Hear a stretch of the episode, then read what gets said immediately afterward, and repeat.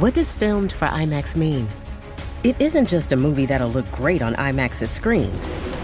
It means that hiding from a sandstorm feels like fear in every flicker. And every triumph is felt in every sound wave. And the things we've only imagined, you can truly experience those too. That's what filmed for IMAX means. Get tickets to experience Dune Part 2 now and IMAX's exclusive expanded aspect ratio. Hello, everybody. It's Jack here, your host, as always, to give you a quick little update on the next few weeks of Sequelisers. I'm in the process of moving house. Tim's work schedule is super busy, and Matt is going on holiday. No points for guessing where he's going. But for the next seven episodes, that's every Tuesday from the 14th of March 2023 until Tuesday, the 25th of April 2023, we will be releasing some previously Patreon exclusive episodes on the public podcast feed. In the words of John Hammond, we've spared no expense. So these episodes are full inter season episodes. I know we say this a lot on the show that the Patreon exclusive stuff isn't a half ass, isn't anything like that. We mean it, and you're going to see what we mean because the topics we cover range from everything from black and white films to food and censorship and even the scariest moments in movie history, which was a very interesting discussion to say the least. These episodes were recorded over the last three years, ranging all the way back to May 2020, if you remember those times, all the way through to August 2022. And yes, that does mean some of them were recorded remotely during lockdowns. So please do bear in mind if the audio kind of shifts around a bit and we sound slightly different because we were getting adjusted to recording remotely and all that kind of stuff. Don't worry though, we will return with brand new episodes in the form of season 12 aka Requalizers, on the 2nd of May 2023.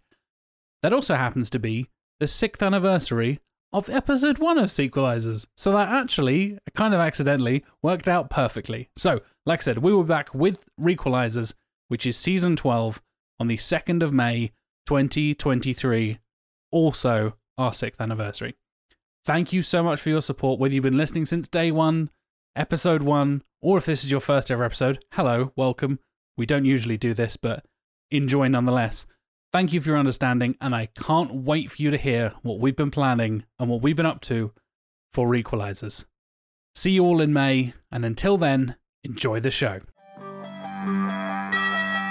My favorite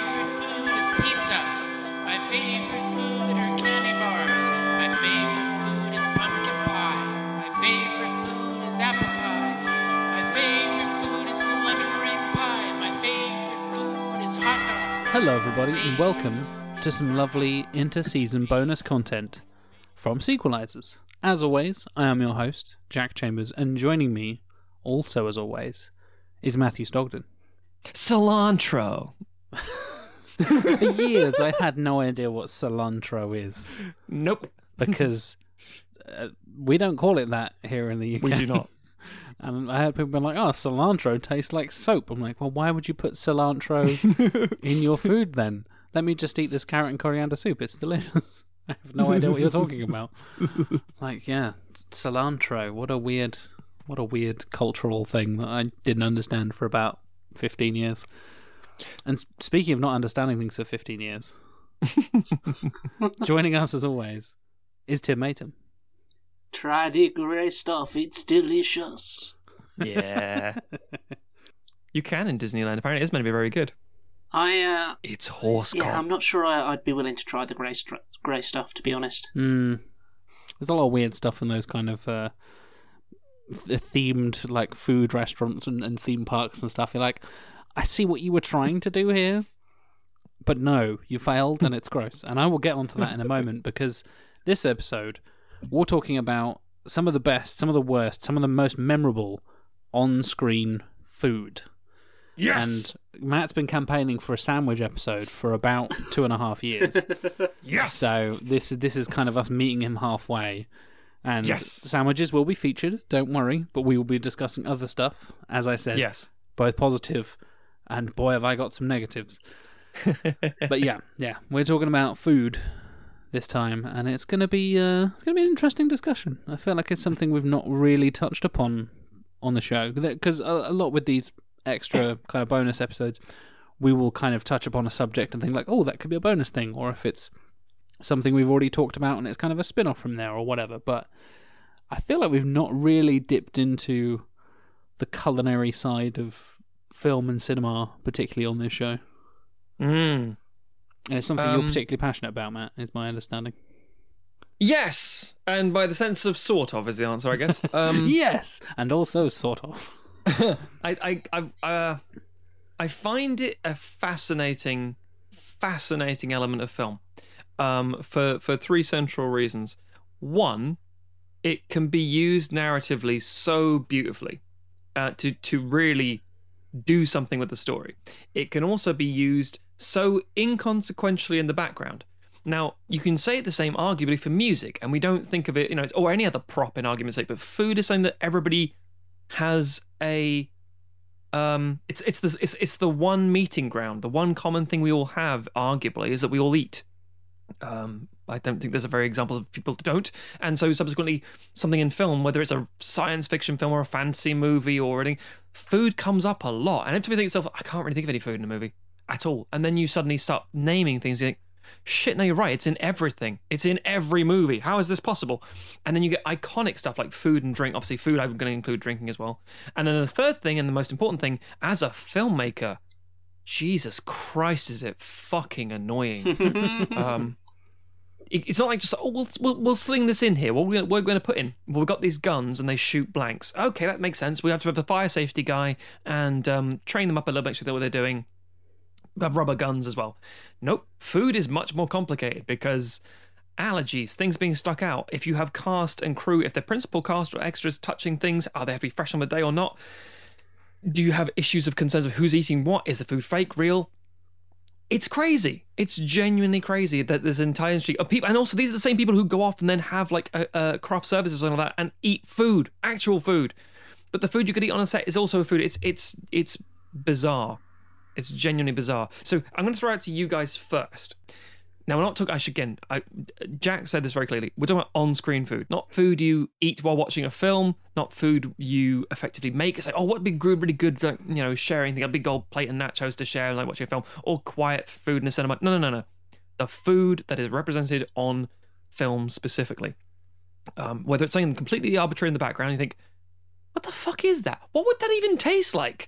Um, or things that are genuinely fascinating. So again, you can really dig down. So before we get to our actual picks, because we have quite a lot of, of picks to get through here, um, I'm gonna I'm gonna ask you a very strange question, guys. You may, you may not be able to answer this.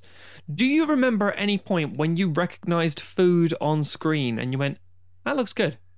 Uh, I'd eat that." like like the pizza in Home Alone, for example, and you're like, "That looks like a fucking great pizza." It's probably not, but you see it on screen, like the same way everything else is portrayed in an idealized, very big, grandiose way. You think to yourself, "Yeah, what is in that pie?" That kind of thing. Um, I think I think uh, pizza weirdly is is a big one for me.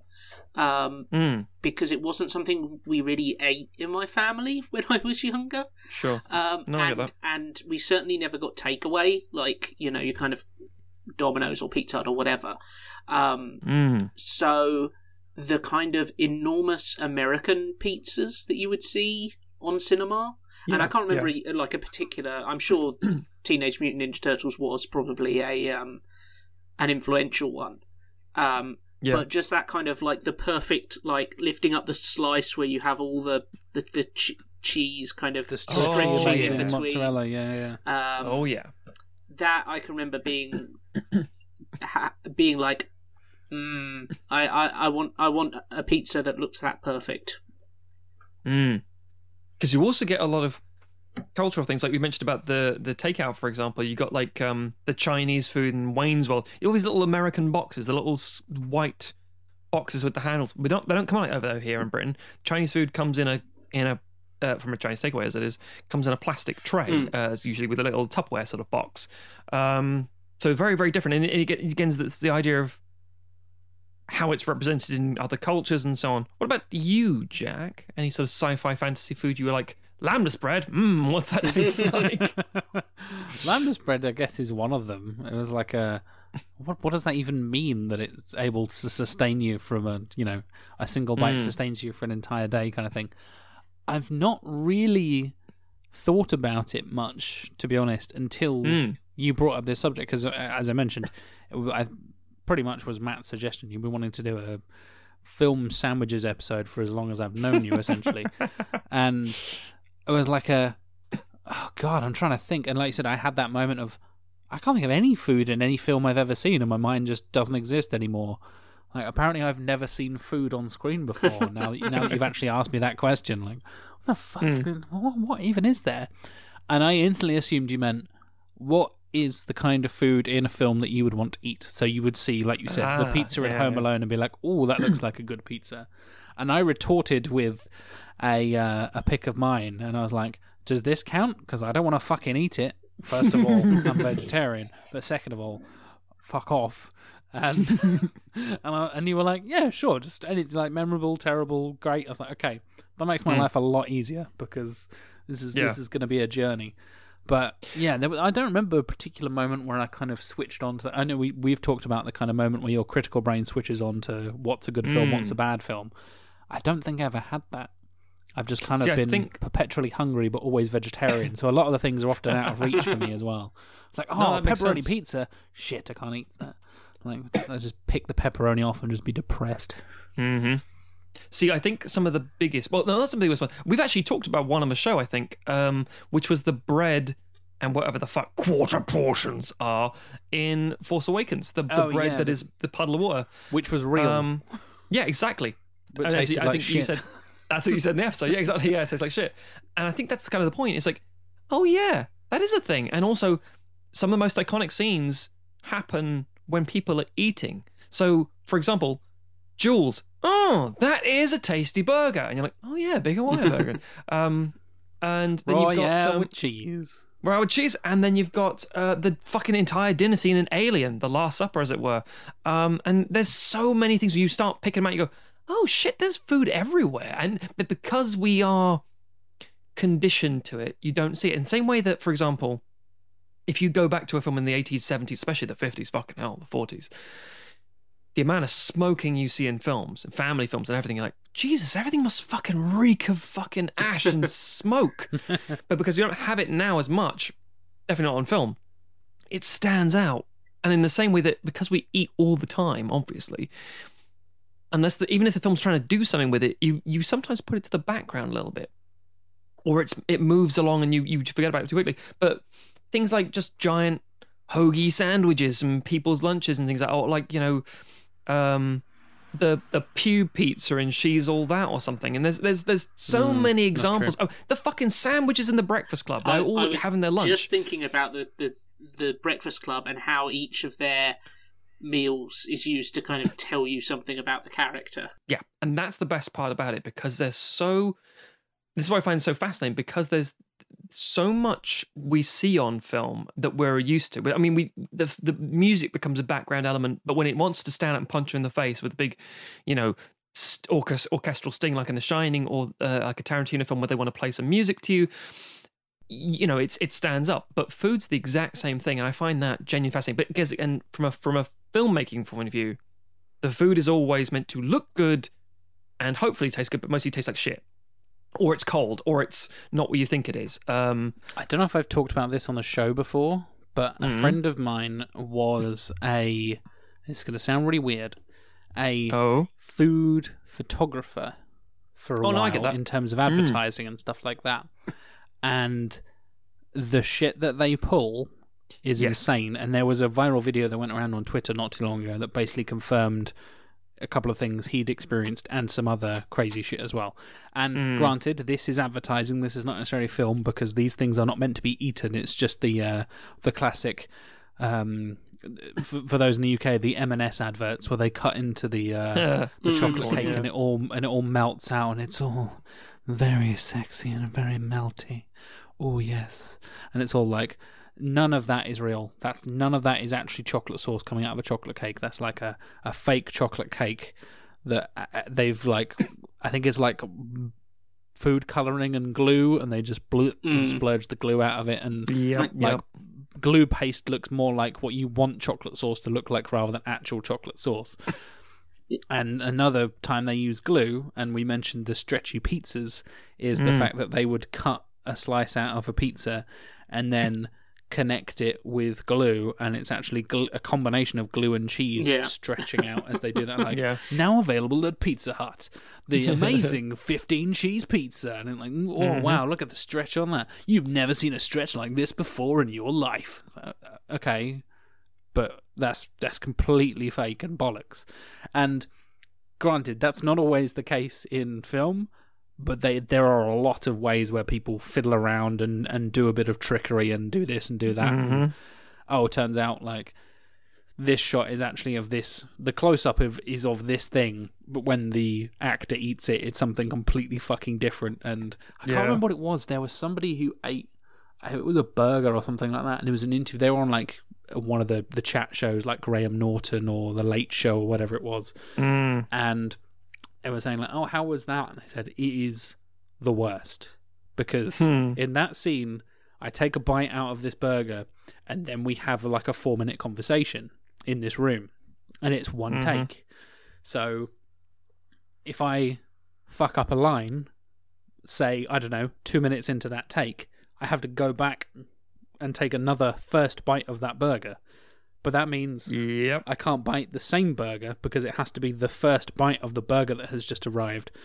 So we churned through like 15 different burgers, and I took the first bite of 15 different burgers. And by the time you get to the 15th one, they are stone fucking cold, even if they weren't already stone fucking cold by the time Yeah. they got to the studio or the set or whatever it was.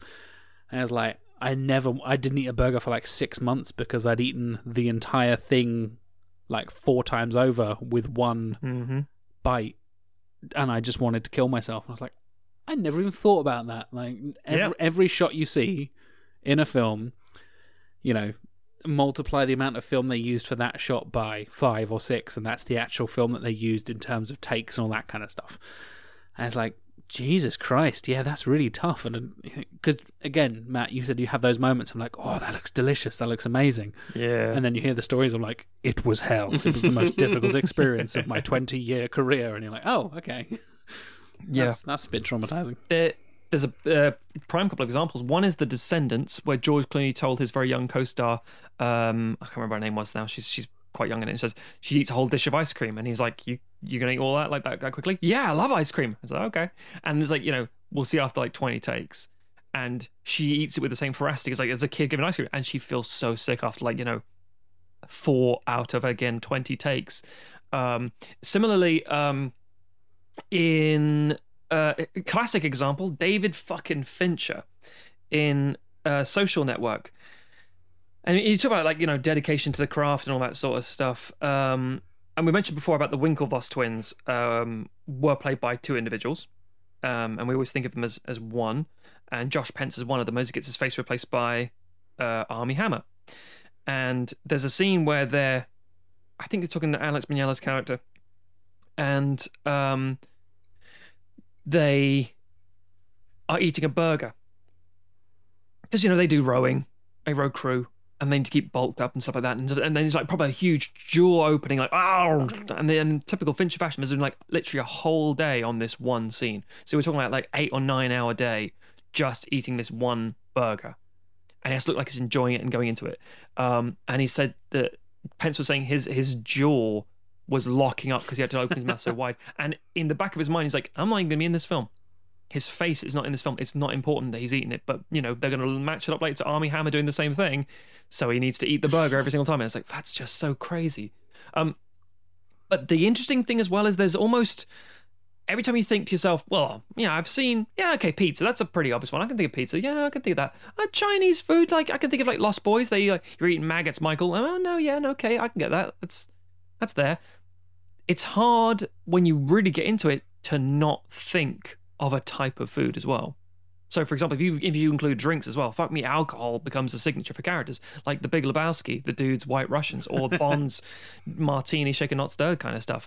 Um, or like the cereal, fucking the cereal in Honey I Shrunk the Kids. We covered that last season. Iconic scenes taking place based on Cheerios, and you're like, this is ridiculous. How and and the thing is, once you pull that veil back, it's hard not to see. Even things like in Wizard of Oz, Dorothy goes through and she's trying to get an apple off a tree to eat it because she's hungry, and it's so simple and relatable. And then the scenes about you know how to get these apples by, from these trees. I know we'll taunt them and they'll throw apples at us, that kind of thing. It's it's really fun. And again, are those apples uh, you know red and delicious and awesome, or are they more than likely because it's the fucking thirties, painted red and taste like wax? um, Yeah, exactly. and yeah, it's it's it's I genuinely find it fascinating. But as I say, once the, the curtain comes back, it's hard not to see it. But having also been on a major set, um, where the, you know the, one of the ads goes around and says, "Okay, no, I want to make sure that it's a it's a tavern scene set in the 1600s. I want you to really, you know." No, no, uh, you know, the, the director push, his hair behind his ear. No acting, lads, no acting. I want to see a real performance, real performance, and leaves the room. And you think, the fuck is he talking about? All acting is acting, even if it's no acting. You fucking idiot. Anyway, so we're uh, on set and the the food is all there and the ads are saying oh no you can eat it. It was all fresh this morning from like local places. And there's like macadamia nuts and and fresh cut ham and there's uh effectively water but it's dyed water. So it looks like ale or beer or whatever it is and that kind of thing um and wine etc and there's you know all kinds of stuff big pies and things. And it's a huge huge ensemble cast scene, like a, like a cantina scene, basically. You know, you know, easily maybe hundred people crammed in this room. And one of the extras, one of the more seasoned extras, says, Stephen, like, one of the younger ones, like, "Oh, it's gonna be great! I'm gonna eat this so much food." And, and he said, "Listen, lad, you don't know who's in this room, what they've been through, what they've touched, what they've done, what they've got. Don't act. Don't eat it. Just just act." It's And never been more true in these times of wash your hands and don't touch your face and don't touch anything Precisely. as well. Yeah. I I remember I I kind of went for it, but I didn't eat and drink too much. I you know sort of poured at things, but then of course I was pouring things, and they're like, okay, ready, everyone leave the room, reset, and change places, and they're like, oh, I was like. You know, I saw people like you know thumbing bits of like drumsticks in the mouth, like chicken turkey, like chicken drumstick, going oh, da, da, and put it back on a plate, and then you come back to a plate, and it's like it's it's.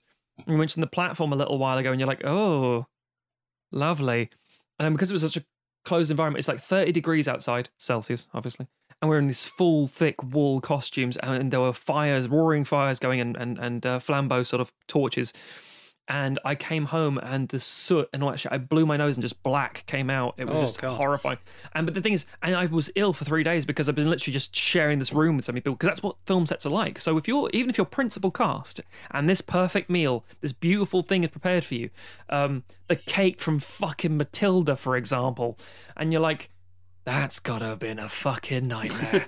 oh, it's it's genuinely fascinating, and I've I've always been fascinated by it. And the more I watch film, the more I'm like, oh, and it's, it's one of the first things you start noticing continuity issues as well. Like, oh, that's that, that's amount of drink is going up and down, and so on and so forth. But then when you realize how it's used in story, it becomes really interesting. Um, so from my perspective, I feel that you have I mean, you have this very simple story beat, right? The the idea of how do I illustrate so somebody is hungry, and you go back to like fucking uh, the animated Disney film Aladdin, and you know how do we illustrate that Jasmine is of wealth and doesn't understand paying for things, that um, vendors obviously sell certain things in this area, and obviously that kids are hungry and people are hungry and all that sort of stuff, and she's hungry and she wants to eat something. Apples on a cart, and she takes one. Simple as that.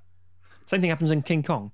Um, and even like when um, Aladdin himself is stealing the bread, then he can't eat the bread because he gives it to the kids because they're starving as well. It's a simple thing, but it shows you what the characters are about and shows you who they are and tells you so much through something so simple and relatable because it's food.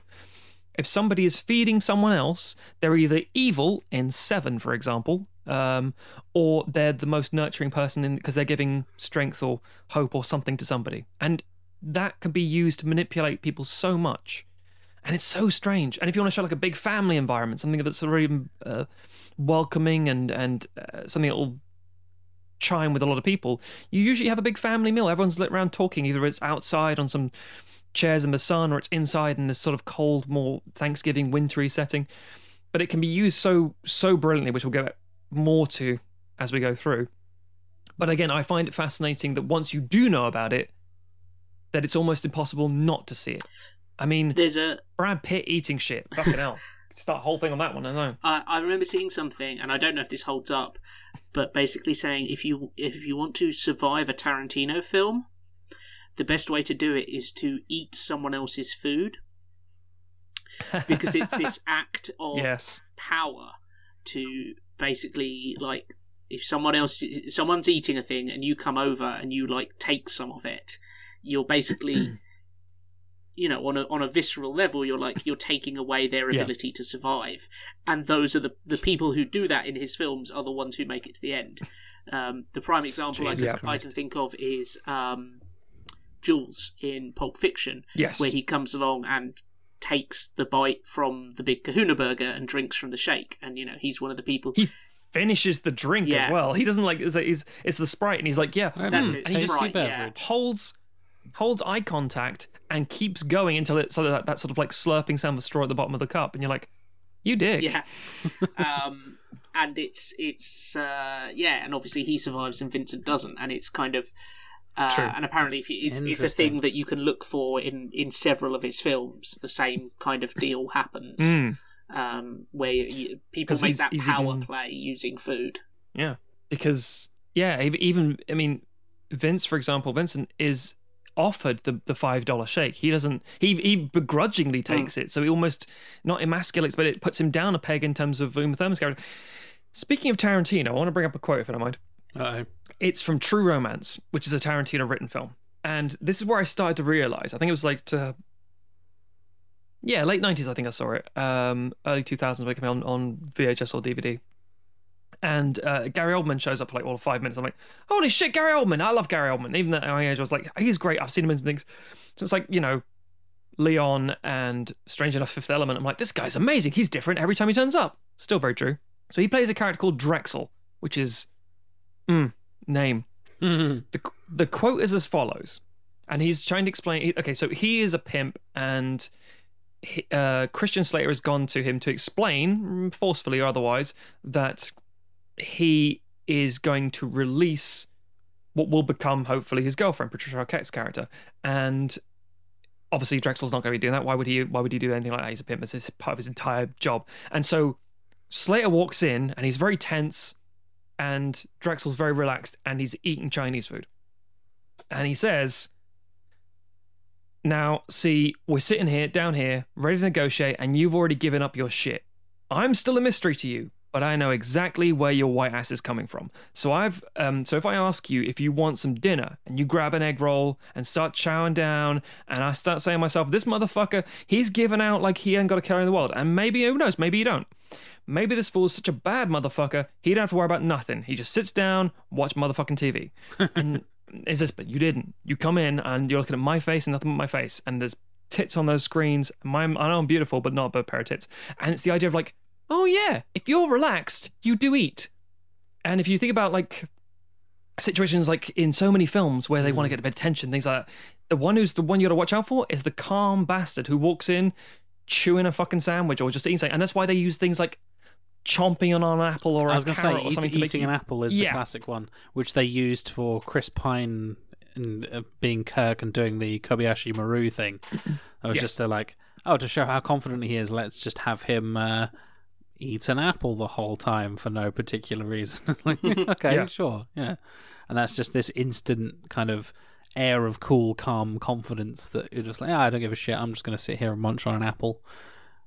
I, I, I, I set a test for someone at work out there. If they had an apple, I said, ah, the bad guy food. And they went, what? I said, oranges are the murder food and apples the bad guy food. He said, what do you mean? I said, okay, I want you to turn to any colleague in here and take a bite out of the apple. But before you do, say, um, we're to have to let you go. Doesn't matter if you say it really silly, Jesus. really funny, whatever. Just say, we have to let you And obviously, you know, they could hear what we're saying. So it was like we're it on a joke. And then he said, okay, um, we're to have to let you go and bites into the apple. And the second he does that, everyone's like, oh, it changed. It's like, yeah, because we've been conditioned subliminally to think when someone does that, they're being deadly fucking serious. Yeah. And they're so serious, they've already checked out of the conversation to eat, to literally recharge, to lower their guard. It's so bizarre. And then there's the act of sharing food, like in Lady in the Tramp, where you like, no, you have this meatball. Oh, what about if we share the spaghetti? You dogs. Um, What if we kissed? it's it's. What if we over the spaghetti said in the the, in the alleyway. Yeah, the orgasmic sandwich in the uh, in When Harry Met Sally. There's there's there's so many examples. And the thing is the more you watch it, even even weird shit like in X-Men where the senator comes out of the water and the kid's so distracted with going on he just forgets about his ice cream. Uh, the idea of like a kid, kid loves ice cream. Kid can't see past the ice cream. You're like, yeah, something's something's not right here. And again, all of this is is, is excluding, which we might have to come back to a separate episode because so much of it. Drinks, alcohol, because that fuels so much in films in terms of character, narrative, everything. Because just think of alcoholics and you know substance abuse and and just in general how cool someone can be drinking certain types of drink or downing a beer or whatever it is, and how much it's used as a as a plot device. That you know, I mean, the entire Lost Weekend film from the 40s is, is basically about an alcoholic, right? That kind of thing. So yes, I've always been fascinated by it, and I find it incredible. So we're going to go through some interesting examples. I think. Definitely. And uh, considering you're so uh, enthusiastic, Mr. Stogden, why don't you kick us off? Okay, let's go. Let's go. I'm going to go chronologically. Oh, okay. I'm going to go chronologically backwards. uh, let's go with the most. So not chronologically. It depends, Tim. Depends if you travel through time like a normal person.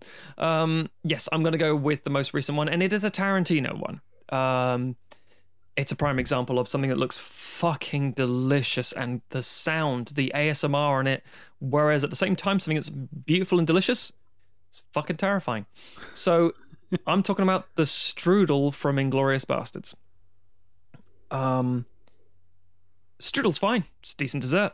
I like cream a lot, so I'm like cream on a dessert, so that's pretty good. Um, I grew up with a lot of sort of apple pie sort of stuff, so it's a sort of similar kind of thing. Like, oh yeah, apples and raisins, yeah, no, that's that's quite nice looking. I'll, I, I'd, I'd eat that. I, I have a history with it, as it were. It's typical Western food. I've, I've seen History that. With that. I have a history with this. With the Germans, um, no, no, it's, it, but it's thing you think to yourself. It's like, oh, what's this strange exotic food that I really wish I'd taste for the first time? It's like, no, no, no, I get that. I have a uh, a relation to it, as it were. It sends a trigger. And much like the milk at the start of the film, everything about it is a power play.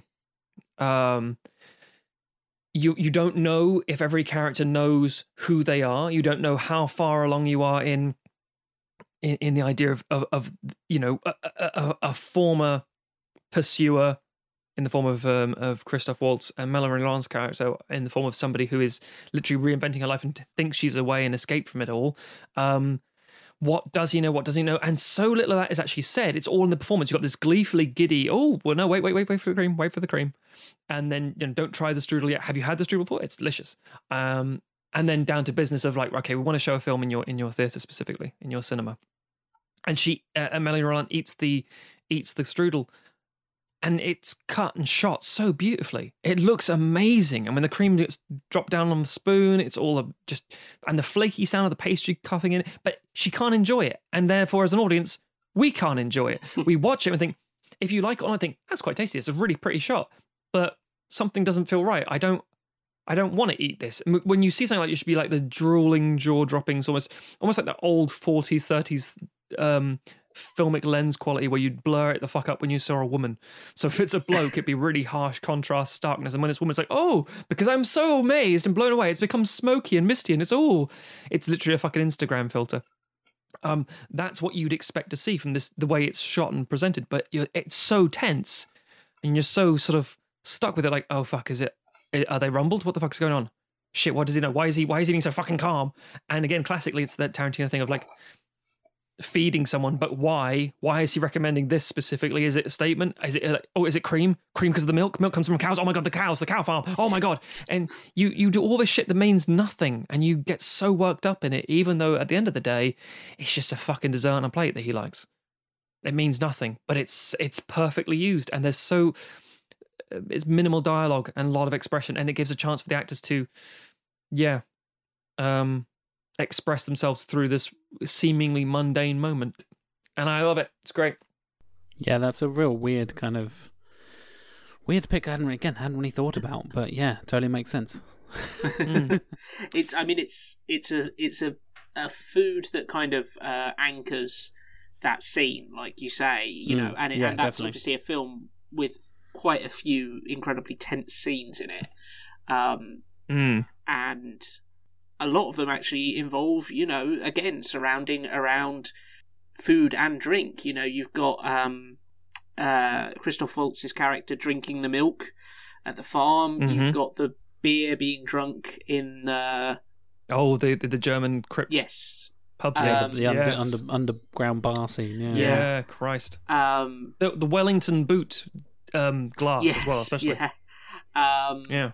Yes, but I, I, I do remember watching watching that and thinking, yeah, it, it, you get that odd tension between you want to be enjoying the the experience of you know the, the, the strudel and, and how good it looks, but Mm. you're so tense at the same time that it, it's it's a, a very odd feeling in the pit of your stomach.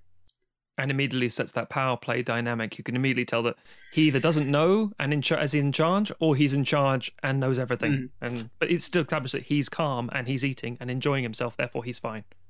Yeah, and you There's get no that same dynamic with the milk in the, the opening scene in the farm as well. Just Yep. the the tension that Christoph Waltz is able to bring to those scenes is just Mhm. ridiculous. So that's my first choice. Uh, let's go to.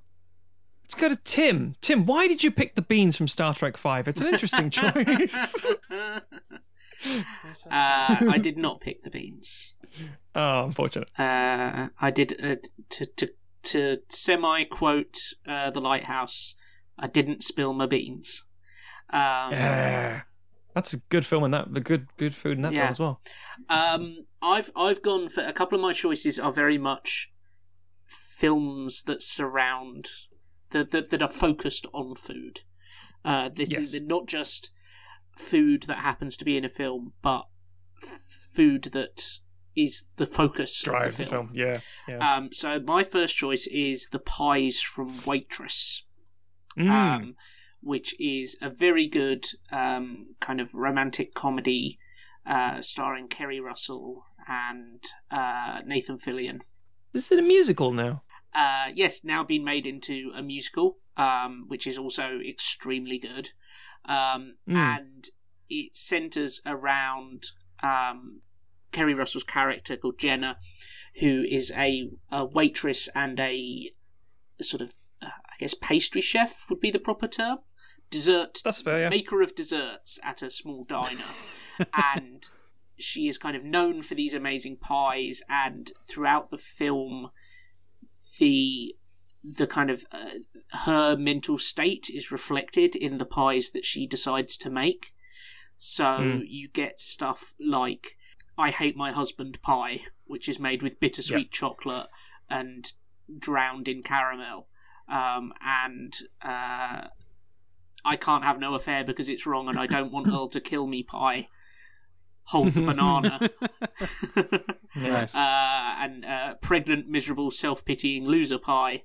Um, and obviously, they all have, you know, amusing names, but they also are these really creative recipes. Um, and, you know, th- you have those ones that are kind of reflecting her her state of mind and how the plot progresses, but you also have, you know, it's it's a film that's centered on a diner. It's filled with food. You know, she has these Mm. creations that are just kind of amazing looking, and you have people. Uh, there's one character in particular, Joe, who's this kind of old c- customer at the diner, who is just sort of uh, a very crotchety old man, who but will wax poetic about her pies, um, and Mhm. how you know the sort of the flavors are layered and uh, the way that different you know scents and tastes kind of open up as you eat it. Um, and they're all filmed you know beautifully. Um, Mm, mm. and uh, yeah it's it's a film about how central food can be to your life. Um, and just goddamn those pies look good They always look. Yeah, I've I've seen the film. I saw it as a screener years and years ago. I think like 2005, 2006, whenever it came out. Um, I th- I thought the film was fine. I enjoyed it for what it was. I thought it was a bit disappointing, but that as a review aside, the pies did all look good, even the more ridiculous. I don't want this baby pie. Um, but yeah, they're great. They're great, and, they're, and the way they're shot as well, specifically, uh, almost like a top-down preparation kind of thing, and it can see how the pie ends pie ends Mm. up, and it's like that looks they all look really fucking good. um, I think they, I'm pretty sure you can get, like you say, because I know it's a musical now. I'm pretty sure you can get like a cookbook, sort of recipe book, kind of all the different pies. Are you? Yeah, nice. I'm almost certain you absolutely can. It Yeah. would not, uh, you Yeah. know. Um, I'm sure that there are recipes out there for for all of the pies, you know, featured. Mm. Um, Yeah. I have not. I have not attempted any of them because because pastry's a bastard. Um, Pastry is a bastard. Yeah, that's true. uh, but you know, who knows? Maybe one day when I'm feeling ambitious, I'll uh, I'll attempt one. Lockdown, Tim. It's time to yeah, try. That's a very good point. Uh, so, Jack, we know that you had trouble selecting uh, food that you you were particularly keen to eat. So, what what have you gone for? Um, one of them I did want to eat, and speaking of lazy cooking, that defines me in the kitchen. I am a terrible cook and can often fuck up the most basic of things by just not getting the timings right and things like that. Um, and I was recently uh, listening to a podcast, and they were kind of doing like a retro review kind of series, and they went through the Back to the Future series, and I was like, oh yeah, we were just talking about this, and I listened to the Back to the Future Part Two episode this morning, and they talked about how amazing and hilarious and ridiculous the rehydrated pizza from the from the future, the yeah, distant yeah, future of 2015, uh, would be, and it's like this little like cookie biscuit sized pizza that they put through this what looks like you know there's like toaster things in uh, Yes. hotels where you just put the slice of bread and it comes out toasted Yeah. goes around on a little conveyor belt thing it like pops in this little thing and then comes out as this fully fledged like deep pan american pizza and Mm. yeah i think that would be just um, more so, or even more so the technology but I, again considering the horrible gross bread in uh, Star Wars, then maybe not. if it's a if it's a quick fix, like re- just rehydrate this and everything will be fine. I'm like, mm, yeah, because we can like 3D print certain foods and stuff at this point, and I'm Yeah.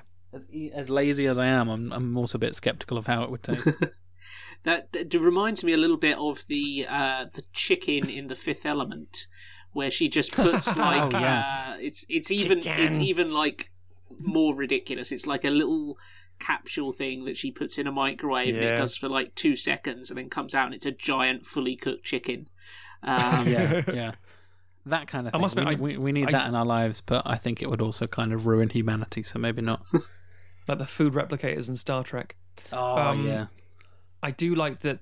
I, I like as well uh, with with Back to the Future Part Two. It's a great example because there's lots of food in the example, but the the the small attention to detail, like the idea of the um ripping the foil bag with the teeth to get into it to get the little cookie sized pizza, and you're like, oh, they come in a foil bag. I don't know why it's, it's such an arbitrary little thing, but it feels like a little bit well building. And then of course, you know, Marty Junior, fruit, I want fruit, and a little fucking basket of fruit lowers from the ceiling or wherever it is, and then it goes back up again.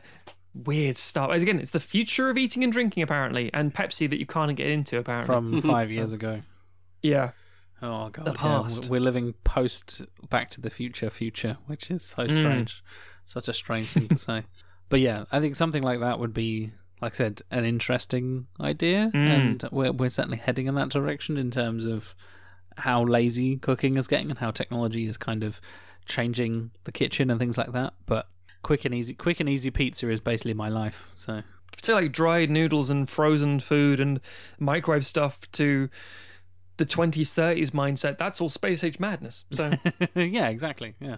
and then ice cream in space that kind of you know the, the nasa approved in foil bag style yeah and we do have that kind of uh, Huel and all its um, Oh, you know associated kind of things of people who just yeah uh, treat food as like no it's just the fuel my body needs and it has no further meaning and I don't need it to taste good I just need it to keep me going Mm.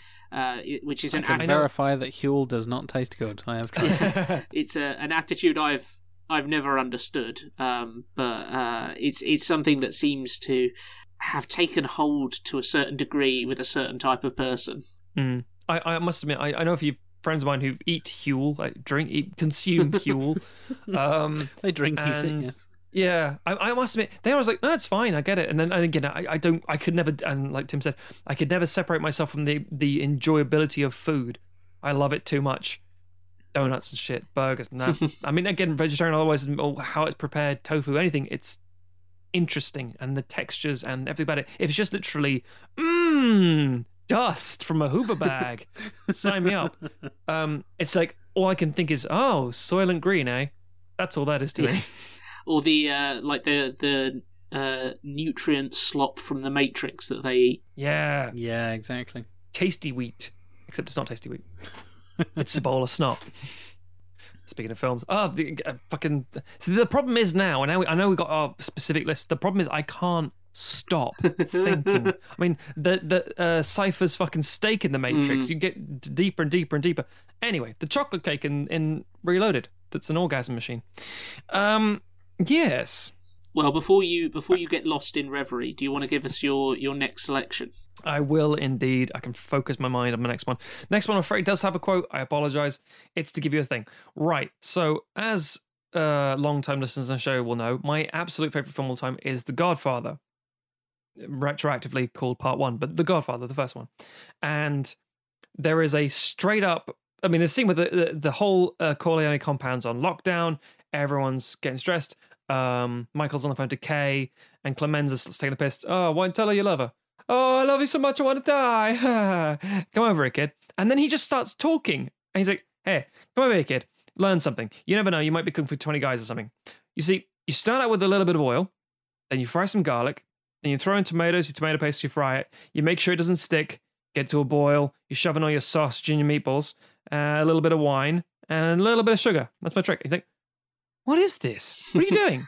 and it's like the whole film stops effectively, and then Caan comes in, James Caan, and says, What are you doing? What are you doing? Stop it. I got, I got a job for you, more important things. And I was like, why, why did the film stop to give us a fucking recipe? and you, you- like Coppola and um and Puzo, the Godfather, the book has lots of like just recipes in it, things just to eat. Because one of the reasons the Godfather is such a great film is that it's relatable. It's not just this crazy mob boss, Little Caesar style. Yeah, hello, see, you know, machine gun shit.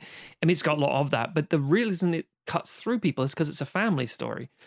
And that stuff is what people recognize and identify with. It's just like, hey, big family sitting around the house having a wedding. Everyone's having a little bit of arguments here and there. Everyone's catching up, and there's things going on in the background. You don't really know what's going on because the age separation, all these sorts of things. And then people meet up, and you say, "Oh, you're hungry? Yeah, I'm going to eat some food. Uh, no, I'll get you a plate. It's fine." That kind of thing is something. Even if you haven't had that experience yourself, you know someone in your family or someone in your in your school or your life that does. And this one to me is like, shit, that sounds delicious. What the fuck are they making? And it's not even like he's obviously just doing a huge pot because he's doing it for um all the people in the compound, and he's it's just you don't know about all the tomatoes that are well, there's tomatoes in there, but you don't know if there's any if there's any pasta going with this. This is just the sauce, and you're like, shit, that's good. They can go with any pasta. That, that's that's brilliant. and it's like, and he actually gets a whole plate of sausages and meatballs and just tips them straight in. And like that looks fucking amazing. And then bad things happen because you know it's the Godfather and oranges symbolize death and things, but the tomatoes are a good time. But interestingly, before we started recording, there was a conversation about this where I was reading off the quote to these guys, and um, one of you said, "Wait, is that the one from the good uh, from Goodfellas?" And I was like, "No, no, no, that's that's a different that's a different tomato sauce. um, that's the one with the with the with the razor blade cutting up the um poorly cutting up the uh, the garlic with a razor blade, uh, so it dissolves in the thing. And again, especially it's, it's almost like the idea of like it's Italian, you know, families who would eat because it's set in the past. They'd obviously cook for themselves. They wouldn't go out and cook things like that. So of course they'd be making the food. They'd know how to make this sort of stuff, and it sets the tone. It sets the characters and things. But also it looks, it sounds just fucking delicious. And again, it's not just a case of like here's the food. Much like Waitress, for example, it tells you kind of what to do, Mm. And you're like, oh. And I'm pretty sure again, this is one that's been made up quite a few times. There's a uh, Clemenza's tomato sauce is uh, one that's been around, or Godfather spaghetti sauce, all that kind of different things that is about that you can do. And to be fair, it's very easy, very straightforward. There's nothing too special about it or fancy, but that's kind of the point. It's it's like, eh, that sounds good. It's your basic Italian family cooking, right? That's the Yeah. the basis of all And the- Italian food is a good sauce. Good sauce. and that's kind of the point. It's to make it relatable. It's to make it feel like oh yeah, no, I could uh, I could cook that up. And I I think this guy, he's a nice guy. He's just a, he's just a guy in a kitchen, and it's also disarming because the way Kay enters that world is through Michael, you know, the the the ex army boy and you know the golden child, and then they're at a wedding, all the things going on there, and oh the food's great. Have you tried this? Oh yeah yeah. But that just makes it look like just guys in a kitchen telling well if I showed that clip alone, you wouldn't know that half of those people are about to go, you know, kill a lot of people. so that's my uh that's my second pick. Um, let's bounce back to Tim. Tim, what dark, crime riddled film are you going to bring up for us? well, not exactly crime riddled, not in any way crime riddled, uh, but but uh, family and food certainly uh, Yes. at the at the forefront, um, and uh, again this is this is very much a food porn film.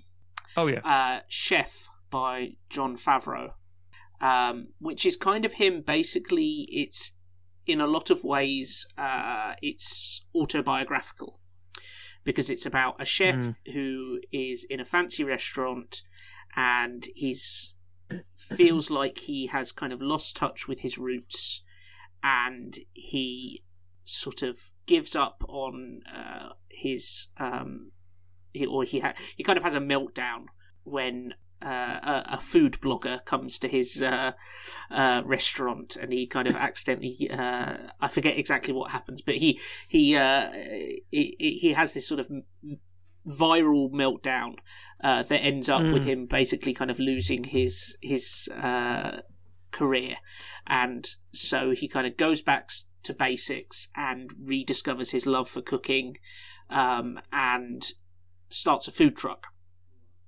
uh, with his son and with his uh, with his friends, and the kind of the the prime food that they decide to serve out of the food truck is uh, Cubano sandwiches, which are these kind of uh, hot sandwiches um, with uh, just um, amazing looking pork um, and cheese and uh, grilled and brushed with uh, um, butter, and they just look amazing. Um, but also, they are uh, achievable. You know, uh, they're they're not this kind of fancy. They're not you know they're not trying to make the timpano from Big Night, where you're like, ah, yes, this will take me 14 hours to construct. Like it's just a grilled sandwich, um, but the the care that he puts in, um, and obviously this was this film was made just after Favreau had made kind of the the Iron Man films and a few other blockbusters, Mhm. and it's him trying to go back to the smaller films that he made kind of before that of you know during his kind of swingers kind of period. Yes. Um, and so that sensibility is very much channeled through the film of you know someone getting back to basics and someone leaving behind a lot of the kind of the flash and the fancy to tell a small story about something simple. And i think because it's clearly such a personal film to him like that that love kind of permeates the whole thing and you can tell uh, the care uh, and the pride that goes into these sandwiches and um, and again yeah they just look uh, pretty fucking delicious Hasn't Favreau kind of spun off the whole thing into a TV show? Yeah, and, like he- it's just or doing his own like little food Yeah. journey now.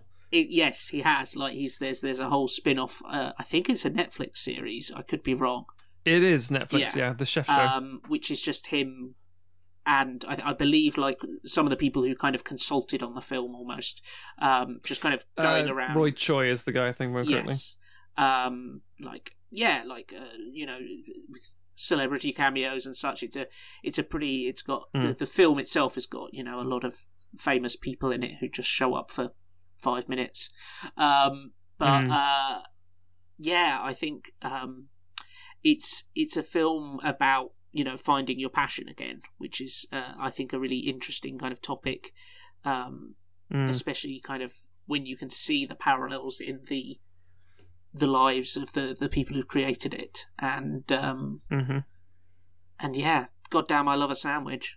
Tim, you know I love a sandwich too. where does this rate on the on the matt stogden Film sandwich sandwich scale? Pretty fucking high actually because it's not just the idea of just the final product of the sandwich. As you say it's the love and care that's put into it. It's the fact that the reinventing yourself for something that's simple and in a strange way wholesome and comforting. And obviously it's shot and looks amazing things like that but um yeah i'd, I'd rate it very underratedly high should we Mm. say um because then i'm not going to the question of as a burger or sandwich or not let's not let's not do that um That is a whole other episode in and of itself. yeah Good lord. but um no i'd say pretty highly in top mm, top 10 shall we say I think that's My fair. I think that's that's that's reasonable. There's another sandwich which i think is the problem with these things is always like the idea of uh, as jack mentioned earlier would i want to eat it and Cubano, fuck yeah. There's another sandwich that may come up later in this discussion, uh, which is like that looks fucking stunning, but I don't like one of the ingredients, so I wouldn't eat it ever. but goddamn, I can see it looks goddamn good. I'm going to spin off to again something fairly wholesome and and you know kid friendly and all that kind of stuff, Sure. and some stuff I've actually eaten and drank and all that kind of stuff in real life. Nice. The Harry Potter and his all various magical foods and sweets and stuff. So stuff Mm. like Bertie Bott's every flavour beans, which I have in a cupboard in my kitchen right now. um, a magical chocolate frog that I found a bit traumatizing as a vegetarian who who love who loves chocolate. Like, d- does that count as a vegetarian? Can I eat that? Is that allowed? Because I'll, I'll eat the fuck out of some chocolate. That's kind of my thing. But I don't want my chocolate jumping yeah. around. That makes me uh, very Mm. uncomfortable. I'm not sure if that's allowed, but I've I've eaten a non-magical chocolate frog. If that counts. And Mhm. one of the worst things I've ever put in my mouth was was butterbeer at Warner Brothers Studios. Yeah. it is like you get the tiniest little glass uh, plastic like uh stein kind of thing the german style beer glass and it's just like piss colored carbonated water with this like not quite creamy head that is the head is obviously supposed to be sweet but it's just kind of tastes like actual butter. And it's just this chemically bollocks that is just fucking horrible. And yeah I, I really like the every flavour beans and I, I'm happy to eat the, the chocolate frog and stuff as long as it's not hopping around. But butterbeer was fucking horrible and very expensive. So yeah. I, I love the idea that they have all these magical kind of snacks and and things like that. Like the newspapers and the paintings are all magical and all come to life. Yeah. like well of course the chocolate comes to life then. And they have that brilliant moment in where they find out like oh harry has all the money in the world and he just buys all of the things. I'm like i'm just gonna get a, a cart full of sweets and buy the whole lot Which a sensible adult should say, no, you dumb fuck. There's an entire train full of people. There's no It's called sensible adults in Harry idiot. Potter. That's actually very true. They're just magical kids true. running around yeah you'll be fine Incidentally, um, I've I've tried butterbeer as well, um, but and I think this must be it must be a difference. I tried at Universal Studios in Japan, ah uh, and Japan don't fuck around with food. mine was in Um, what watford or wherever it is slightly less exotic yeah, um, and it was fine. It was fine. As you say, it was mostly just, just sugar and, and and this this frothy foaminess. I thought it was okay, but then I didn't know what to expect anyway, other than just you know, as you say, some sort of float or piss beer, as it were. Um, Tim, have you drunk I or ha- it? I, Butterbeer? I have drunk butterbeer. I I have also drunk it at the Harry Potter studio tour. I I can't remember what it is, but I remember when I had it, someone who I was with there was like, "Oh, there's this trick to making it taste good, and it's like you've got to like That's weird. you've got to make sure you drink it within a certain amount of time, or you've got to stir it. there's in always that kind of bullshit something." like but Ch- Chinese whisper on on the school bus. Like, oh yeah, my cousin went to the Harry Potter studio and said, if you stick your finger in it and stir it clockwise, then it'll taste brilliant. I, I remember it not tastes shit. tasting garbage, and then I had it again, and it did taste bad. So I, I'm not I'm not convinced that it's there isn't some magic trick to improving it. Um, Maybe there is. It might Mm. it might just be oh you have to make sure you get there when they've just like mixed It's in fresh, the yeah. thing to the thing or whatever. Um, but uh, yeah, it, it it is it is. Uh, the, the the trouble with magical food is it's never going to be as good as the you know the the book or the film makes it look. Um, You know, especially especially when you have something that you know is kind of not a real thing. Like you know, I would I would never naturally go, hmm, butter and beer together at last. So like, My two favorite things finally united. um, so you know, and it's it's one of those things that like, oh yeah, that's a that's a nice evocative phrase of like, you know, oh I suppose it's you know it's kind of like ginger beer, but it's you know sort of but but but like butterscotchy. I don't know, like what, quite what it's. That's what I had assumed a butterscotch flavor. Yeah. That was very much my assumption going in, especially yeah. with the color and everything like that. Mm. And, and I'm, I'm happy for the butterscotch. It's not necessarily my first choice, but I'm like, oh yeah, cool, okay, okay, Mm. yeah. You, I can see you making like a, you know, you can get like banana beers and all that kind of stuff, and honey beer and all this kind of stuff. Like, yeah, sure, you can get a butterscotch beer in there. That makes sense. Nope, just just weird frothy fizzy water that I did not want in my mouth, and cost about a fiver for half a pint or whatever it was. yeah, but you Yeah. do get to keep that cup. Yay! How exciting! But yeah, I, I genuinely like Bertie Bott's every flavour beans. I think that's a hilarious like roulette idea for for you know. Oh, it could be sweet, could be mm, my favourite earwax, and all that kind of stuff. Like they they as much as butterbeer doesn't taste how I imagined it and how much they set it up in the films, I feel like the every flavour beans do kind of live up to their name of like there are some fucking gross ones in there, and then there's some nice normal normal jelly beans in there. Are um our friends over at uh, Cheap Show uh, very regularly as a forfeit and just gone into like the um, digitizer stuff and and Barshans back when that was going. Um, there's a specific brand of beans where it's like, what could this be? Strawberry or blood? And you're like, and but the flavors apparently are so. Uh, for lack of a better word, correct and effective, and you're like, visceral. yeah, and it's like, well, what's the difference between these two? It's, it's either caramel or snails, and you're like, oh, um, or, or watermelon or snot, and you're like, oh, fuck me. And they're both obviously the same color, so you wouldn't know what it is until you bite into it. A bit like a Russian roulette kind of thing. Um, so yeah, I think the Bertie Bott's over flavored beans is definitely one of those things that you could. Um, it's, it's quite easy replicatable. Um, this is interesting thing though, because with Back to the Future, for example, we have something we already have, and you have technology that makes it somehow better or easier or more accessible, which is very realistic. But this is the first example where we've gone something that's pure fantasy or science fiction that does not exist, and that's the best thing like.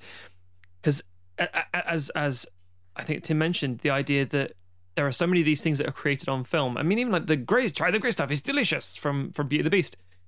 You've said that now. You've said it's delicious, and it's lit- nothing you can do can make that good because I what I think is delicious, what someone else thinks is delicious, is going to be completely different. Is it sweet? Is it savory? Is it hot? Is it cold? You you've given me nothing other than it tastes good apparently.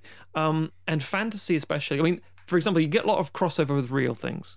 So in like Lord of the Rings, obviously we like lembas bread, for example. And like, oh, what? It doesn't make sense. Then you get like Shire salt. And you're like, oh, I get what salt is. That makes sense.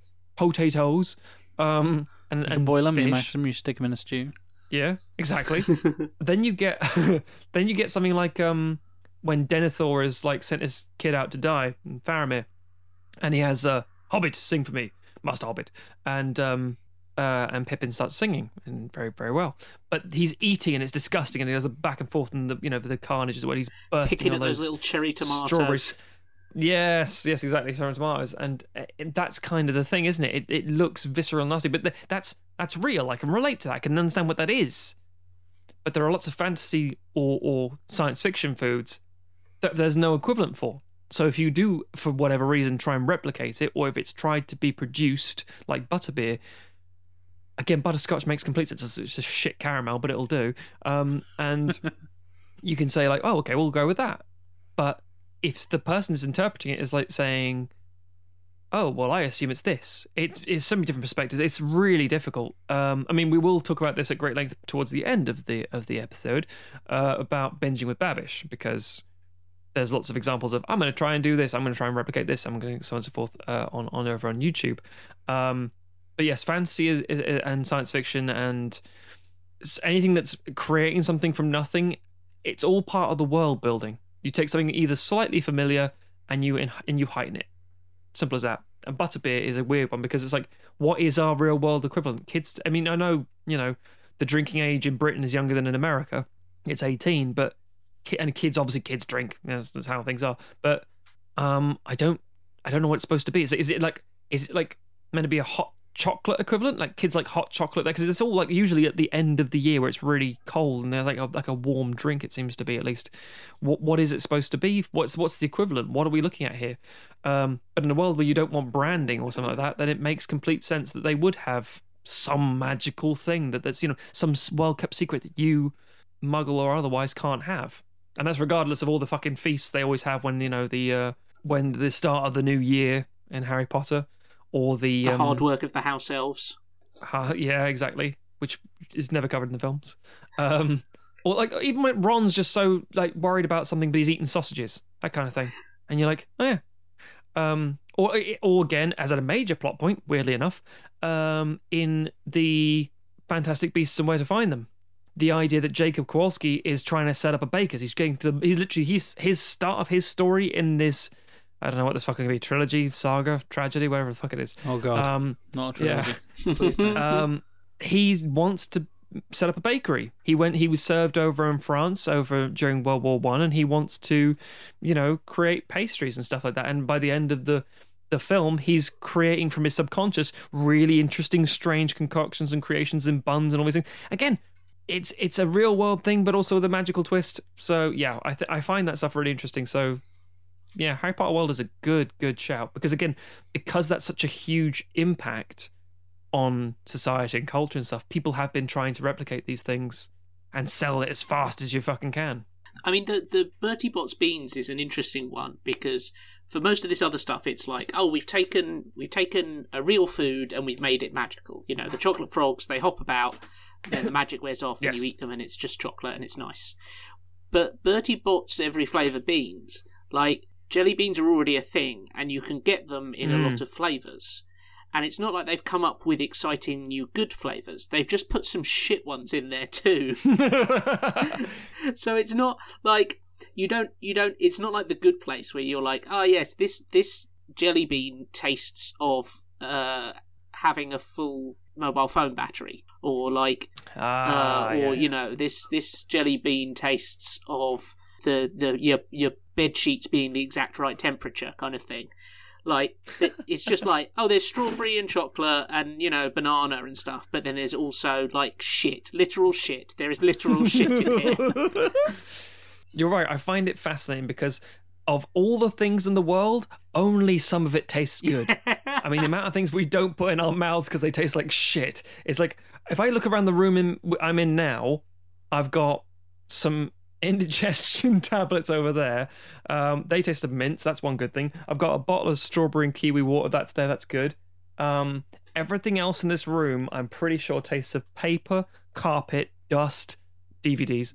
Um, plastic pay it's, it's it, none of this is appetizing. And so what you and it's uh, again as tim pointed out the real world the muggle world has an equivalent that's fine. But also we have to remember like oh oh that's butter. That's very interesting. Oh caviar flavor. It's like yeah have you ever eaten something and not been told what it is flavor wise and you go what is that? Is that like asparagus? Is that it's oh no no no no it's got a oh it's got an interesting aftertaste. Maybe it's like a foie gras. It's like what is it? It's a pea you fucking idiot. It's like oh. I mean if you like the, the blind taste tests that chefs do for example it's, it's oh it's cream carrot. It's like no you fucking idiot. It's a celery. Wait, where, where the fuck did you get that from? I'm sorry I, I, I panicked. So I imagine everyone just eats them and goes oh that's uh I don't know what that is. And have another one. What's that one? Oh that's your mum's just- anus it's like I'm sorry eight water ones in a row. It's just like don't even feel Ah, quenched. my favourite water. dirt, dirt, dirt, dirt, wood, water, dirt. Damn you, Earth. and you get one that tastes of pizza.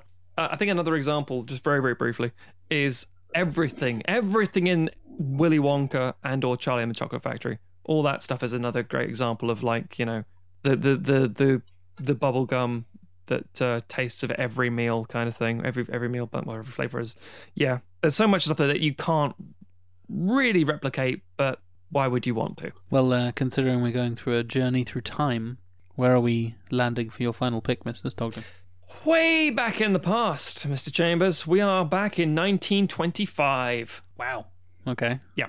So this is a big, uh, it's a big one for me, oddly enough. I don't know why, but it is. So obviously, the works of Charlie Chaplin. People's people haven't really usually seen a Charlie Chaplin film. You know the character of the tramp, and you might have seen clips, and that's pretty much predominantly it. Charlie Chaplin is still fucking hilarious. Genuinely, really, really funny. The Di- Dictator is really powerful as well as funny, which is really important and interesting. But there's a film called The Gold Rush, came out in 1925, and it is brilliant. And there's a few examples of food in this one. There's there's two that stand out. One is the bread dance. The bread dance is one of Chaplin's most iconic and beloved sequences. He is at a table and he's got he's he's hallucinating. There's no food, but um he's imagining being at a table with these uh, these women and he's he's entertaining them and being charming and amazing. And he puts two forks into these two bread rolls and he places his head in such a way that it makes it look like the feet are so the bread are feet and he's dancing. And he does this whole little number and it's very charming and it's really sweet and other the people sort of fall over him. And then in the film Chaplin, Robert Downey Jr. does the exact same thing when he's at a table and he's ignoring J. Edgar Hoover or some something like that. But the idea is it's a sequence which is really innocent and really fun and shows him as an artist who is exceptionally fucking talented. But that's not what I'm going for specifically. I have chosen him eating his own shoe Of course you have. because it's a weird one. So they're so desperately trapped in this cabin. Okay, so but the gold rush is about the gold rush, and I think in Alaska or something like that. And they're all snowed in this one cabin, and it's amazing feat of filmmaking and so on and so forth in the silent era. One aspect is that they're obviously snowed in and they're freezing and they're starving and there's nothing to eat. So at one point he boils his shoe and starts peeling it apart and taking bites out of it and eating it. Um, and it's one of those very strange moments. You see it in like cartoons, a sort of Tex Avery style cartoon. You see it all the time where there's, you know, the uh, heightened fantasy weirdness of uh, someone turning into a chicken because you're hungry, that kind of thing. Mm. Um, that happens in this film. Um, and they're just so hungry, and he starts eating his shoe. And it's the classics are like, oh, and it, I do think it comes out of a lot of that the, the disparity between rich and poor in the 20s, which led into the depression and so on and so forth in the 30s, um, which really got into that situation. And then finally, into, as a very strange analogy, the siege of fucking Stalingrad, where people were literally eating the mortar out of the walls because there's nothing to eat. You know that that kind of ridiculous siege mindset, um, and the desperation of what humans will do to survive. And you're like, boots, you could eat that. That's that's leather. That's that's cow. You're like, what the fuck are you talking about? No, you you mad? It'll taste And, like you know- beef, right? That's how it works. Yeah, and you're so desperate that there's like there's got to be something in there. Um, so he ends up boiling this thing off, and he pulls off, and you see the nails. through. It's a very cartoony shoe in a way, but it, he eats it, and it's brilliant. The scene is great because he sells it. However, when you know the story behind it, it's maddening. So Chaplin was very much also like Fincher. He did as many fucking takes as he wanted to do. And that was usually far too many because he wasn't happy with the result. And he wanted to go again and again and again and again and again. There's one scene where a woman is brought in from the college she's eaten for the first time in ages, and he's giving a direction on the back of the camera saying, It's the first time you've eaten, darling, in a long time. You're, you're, you're, you're hungry, you're voracious. And she's like, Charlie, I've eaten like 20 bowls of beans. I can't look hungry after 20. I'm so full. Come on, come on, sell it to me. And that kind of like, What are you doing, you fucking psycho? But equally, he put himself through that same ringer as well so many times. So when it came to the filming uh, of the thing, so the Lone Prospector, I think is the name character, um, they have a boot for supper, which took. I want to say it was filmed over three days. I'm not entirely sure about it. Two or three days. But more importantly, it was 63 fucking takes. And each Jesus take, he eats, he eats the whole fucking shoe. And I should point out, Chaplin is eating the shoe, and Chaplin is directing. It's him saying, "Nah, I'm happy with that. Let's do it again." it's his choice to eat those shoes. Yeah. Now the boots, and this is the kind of important point here. How do you get a, from something to look like a sort of rubbery texture that's black, and you could peel off, and it would look like like the quarter portions kind of thing, um, and it would be you know pull it out of water and it'd be fine, and it was made of fucking licorice, Oh, the whole God. boot. And he went through 63 takes eating this whole shoe, and sure enough. After all this thing, you know, as, as legend has it, um, he was rushed to hospital because he had insulin shock because he'd eaten so much sugar that he was basically slipping into a diabetic coma. I was, I was Um, literally going to joke about that, and then it's real. Yeah, no, that's that's that's that's the thing. It's, it's like it's like I'm not happy with that. I'm not happy. And it, But the thing is, well, you watch the take and you don't know whether that's take one or take 63 or whatever it is in the middle or a combination of all these things. But he enjoys it every time. He sells that performance. And it's that classic way that some actors will go above and beyond. And that's part of the acting. Like, oh, sell sell me that you love this woman. Sell that to me. It's like, oh, I don't. She's a friend. She's an actor. We've been working together. Yeah, but I don't have that. Or like, like take Marriage Story for example. Driver and and and Jo- Johansson sell the emotions between you two, and you're like, but they don't have those. And obviously, I know it's I'm just, you know acting 101, but you it's when you think about food, where you can fake stuff with filming, you fake sex, you can fake love, you can fake hatred, you can fake death and murder and all these sorts of things. You can't. It's very hard to fake being hungry when you're not hungry. And if you don't believe me, eat a whole meal and then go to a shop and try and buy some food. you end up coming with very little. If you go to a shop and you're hungry, fuck me, you buy far too much. Um, and it's a weird trigger because your body's just saying, we're done here. We're physically done. I don't want any more, thank you. And so, for that reason, for the, for the acting, for the directing, for the all that, is- and also for making a shoe look slightly appetizing in a weird way, um, yeah, that's my that's one of my picks. Tim, you got to bring me back with something else. I'm please. gonna I'm gonna return to food and power. yes. Um, to uh, a meal served once upon a time in Mexico, hey. and the uh, puerco pibil uh, that Mhm. Johnny Depp's character uh, eats in that film, which uh, he mentions that he goes to every kind of dive bar restaurant uh, in Mexico, and he orders this uh, kind of uh, shredded pork, uh, slow roasted shredded Mm. pork dish, Mm. uh, and has it with a tequila and lime. And the where he's talking to Antonio Banderas' character, he mentions this is the best one that he's ever had, and it's so good that he once he's done, he's going to pay his check, go into the kitchen, and kill the chef Yeah. because he the idea of his character that or the, the idea that he espouses at least is that he serves as a kind of balance and that he uh he doesn't want anything to be too good but he also doesn't want it to be too bad uh, and so he is kind of manipulating events so that things stay at just the right level for basically for the US government Yeah. And so he describes that to Antonio Banderas' character and and, and he, he sort of goes like okay uh, the conversation continues, and then they, they finish up, and then we follow Johnny Depp's character as he does indeed pay the check, gets out a gun, Mhm. walks through the restaurant into the kitchen, Mhm. and shoots the chef on his way out. Um, and it's such a memorable scene uh, in that film. Um, and again, this kind of relationship between kind of power and threats and intimidation when it comes to food is is incredibly Mm. interesting. And yeah, when we when we just started talking about food, it was it was one that leapt out to me. And and there's a bit where uh, uh, Banderas' character kind of like um, tastes a bit of the uh, the pork and kind of spits it out, and he's um, so who knows if it even was that good. um, but uh, I I choose to believe that it was it was delicious. It looked pretty good, um, but It- but yeah, probably but in a way, it's not as much as it triggers the scene. It's not the focus of the scene in the in the same way that my you know my other picks have been films that are all about food, and the food really you know is is what the camera is interested in. In this case, it's the relationship around the food and Yeah. what it kind of represents. It's interesting because Rodriguez is a very good example. Rodriguez uses food and drink very heavily to to highlight a lot and push things forward. And then I remember it must have been the American. Yeah, I've got the American copy of the DVD, or I had the imported American copy of the DVD for Sin City for some reason. I think it's because it's a director's cut, and we didn't over here at this time. And on it was I can't remember what it's called, but basically it was his uh his his his it was his sort of almost like masterclass on the talk about filmmaking, how they made the film, but also how he makes food every now and again. And on that particular one, he did his breakfast burritos when he was editing, and he talks about come down to the kitchen with me. I'm gonna fry up a burrito with with chopped potatoes, like potatoes bravas kind of thing, and scrambled egg. And like shit, okay. And I think on the DVD for Once Upon a Time in Mexico, he talks about the uh, puerco pibil. Yes, I do. I Um, do remember Mm. seeing at least one of his recipe like videos on on a Mm. DVD extra. I can't remember what it was. It might have been the one on Once Upon a Time in Mexico. Now, It's fascinatingly weird because it's nice. You don't really see that stuff again. Obviously, it's like no, no, no. We're going to do like, like a whole feature about this on the DVD. But I agree with you. That's a really good looking meal.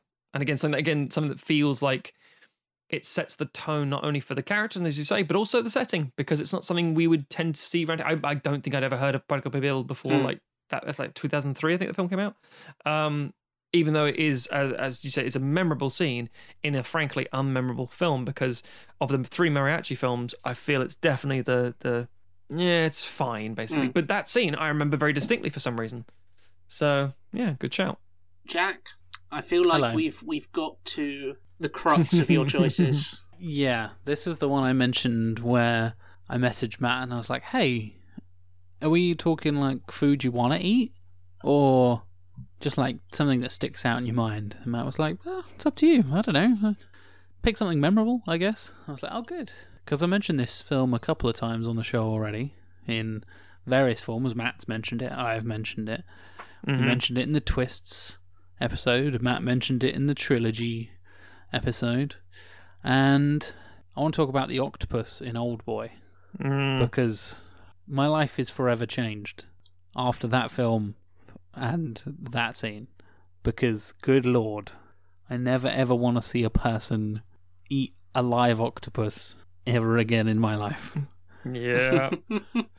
As a lifelong vegetarian, it was pretty traumatizing to say the least. And it is in in typical sort of uh, low lower budget independent cinema kind of style, totally legit, which is horrible and gross. oh yeah. And yeah, um, I watched a behind the scenes thing, and it is just just gross. And uh, as like they really had to kind of go through like, okay, it's it's this, it's that, it's gonna be. Um, Choi Min Sik, I think, is Buddhist. So he's like saying prayers and apologizing to the octopus beforehand and all this kind of stuff. And it's just like, he's like, hey, uh, are you expecting me to like bite and then rip? Or am I supposed to like bite one whole bite and then just keep chewing? Or what's the plan here? And the whole crew just kind of looks and goes, uh, good question. And Park Chan Wook, the director and writer, kind of shows them and goes, um, go for bite and rip. And he's like, okay, yeah, we'll do. And yeah, he just bites into the fucking thing's head and just starts chomping on down with this horrible, evil, like, uh, just determination in his eyes. And it's just, oh, yeah. Which again, it's got to be from an acting point of view.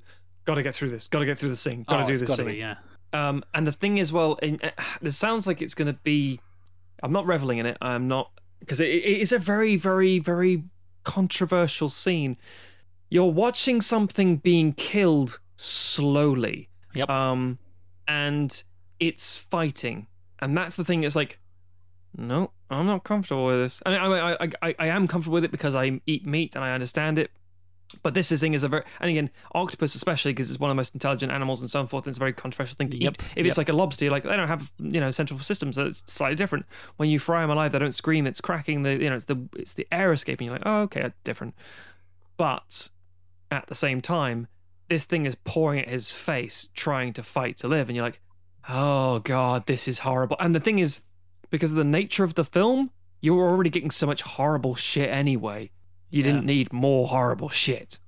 It's it's it's it's for a lot of people. The thing is, if you watch uh, Old Boy for the first time, most people don't even know it's coming. It oh, just then, no, happens. yeah, it just happens. I was so shocked, but I thought that's a really impressive effect. Yep. Oh fuck me, no, it's real. Oh god, this is all real. Oh god, this. Is real. Oh, Totally it's still real. going. This is still Appa- going. Apparently, it took four takes and Yeah, yeah. four octopods as well. And I was like, Jesus. "Ooh, yeah. And it is, um, it, it is a thing in, you know, East Asian culture to do the whole like you have a little squid or an octopus or whatever it is, like a whole one, but it is already killed and cut and all that kind of stuff, and you squirt kind of a very salty sauce, like a like kind of like a soy sauce kind of thing, and the salt in the sauce activates the nerves, and it kind of does this weird wiggly dance thing. You can same look it up with on YouTube. um, same with frogs' legs. Yes, exactly. Yeah, and it can and kind of do this weird little wiggle trigger thing, and I assume that's what that was, and then nope. I went and Hmm. looked behind the scenes. And I was like, nope, that is actually actually what they're doing. And when uh, Park Chan Wook was talking about the scene, he's like, I felt so sorry for for the lead actor Choi. Like he he's just oh god, he must have must have found it hor- horrendous. But I do feel Mhm. worse for the octopus. like, I guess that counts as a joke, part Mr. Park. But like, yeah, sure. I laughed. Jesus Christ. Um, yeah, traumatizing to say the least. Yes, entirely. Again, from a, especially from a from a vegetarian point of view as well. You're right. That's that's it's it's, and I do think this is the talking about the nature of um, food on film. For example, it can be used to do and say so much, including fuck your audience up and your actors. I'd rather eat 60 licorice boots and go into a diabetic coma than eat Than four live octopuses. Yeah. I mean, if you go, but speaking of the, the silent films, the amount of things they got away with because there were no rules back then was ridiculous. The amount of risks and things, it's just like, oh, we'll just do it. It's like, wait, no, there's no safety. There doesn't need to be safety. We'll just do it. Um, And like lack of stunts- animal health and safety Oh god, the like yeah, that. animal rights were fucking atrocious. Um, like, how do we replicate this horse dying? Just shoot it in the face. Oh yeah, okay, we'll just kill it. It's like, Jesus what are you talking about, you psychos? And that's kind of how silent films were made because they were making up the rules as they went along, and it nobody. I I mean, the the theory now is that you know, no one, no thing, nothing, no one should suffer, die, or anything for a film. It's it's only a film. That's that's the classic sort of. It's only we're only making a movie here, kid. Not in the twenties. In the twenties, a film was an important thing, and you would die for it if you had to. And many people fucking did films that we are never watching and we're lost to time. It's crazy. It's genuinely crazy. But I can un- I completely understand that one because the, the second you said, does it have to be like you know a good mental thing I want to eat? And you said old boy. I thought, oh yeah, okay. Because I thought initially, because old boy's got two, arguably, or maybe a few more, but uh, Mandu specifically, the the um the uh the dumplings that he's fed for fifteen fucking years. Oh yeah, yeah. yeah. Um, because you think I must have. I thought to myself, I wonder what's in them. They look kind of good. Obviously, after 15 years, like they'd be disgusting. Hence, why he wants something alive and different. And it, you understand why he's doing it. And obviously, he seems like he regrets it immediately, as with a lot of decisions he makes. Ordo Sue's character, anyway. Yeah, no, that's that's that's a scene that genuinely is iconically part of that film. And when people say, "Oh, old boy" or something like that, or certain films, sometimes the food comes up as part of the introduction to the film. Just like saying, "Oh, have you seen this film?" Uh, no. Okay, well, uh, you, mm, mm, one thing you're gonna look out for. You're like, "Oh, okay," and that's you know, Of all the things in this film, be aware of that scene because good lord. no one, no one's saying, "Oh, you've never seen Jurassic Park?" Oh, I can't wait! Brilliant, brilliant. Two things. Um, he's gonna put some shaving cream onto a pie. I'm sorry. Um, it ruins a pie. And also Chilean sea bass. I'm sorry. It's like what, what the fuck are you talking about? But you know these things. Someone don't mean anything. But that one specifically, you're gonna think, bang, that fucking octopus scene. And some people who haven't even seen the film have seen that octopus scene in like viral YouTube videos or whatever. You know.